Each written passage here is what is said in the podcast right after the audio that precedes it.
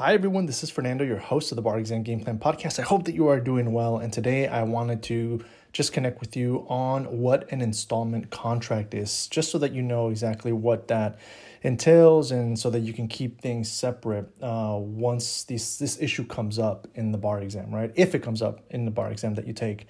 So just so you know, an installment contract is one which requires or authorizes the delivery of goods one in separate lots, or two to be accepted separately, even if the agreement contains a clause stating each delivery is a separate contract or its equivalent. Okay, so um, one of the things that you have to just remember for the exam under an installment contract, a seller is not a material breach if a default with respect to one or more of the installments does not substantially impair the value of the whole agreement.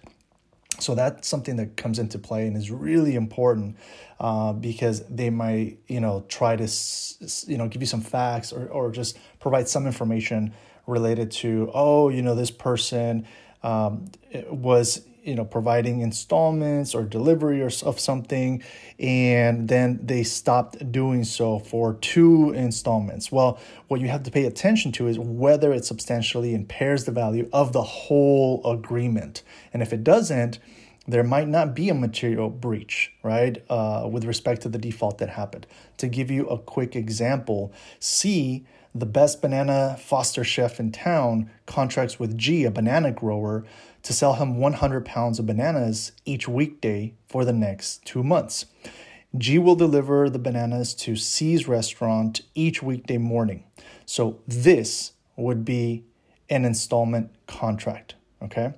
So if the grower, if G delivers only 95 you know bushels of banana uh, to to uh, to C you know one Wednesday morning and and then the the the banana chef right uh, C sues for breach of the installment contract.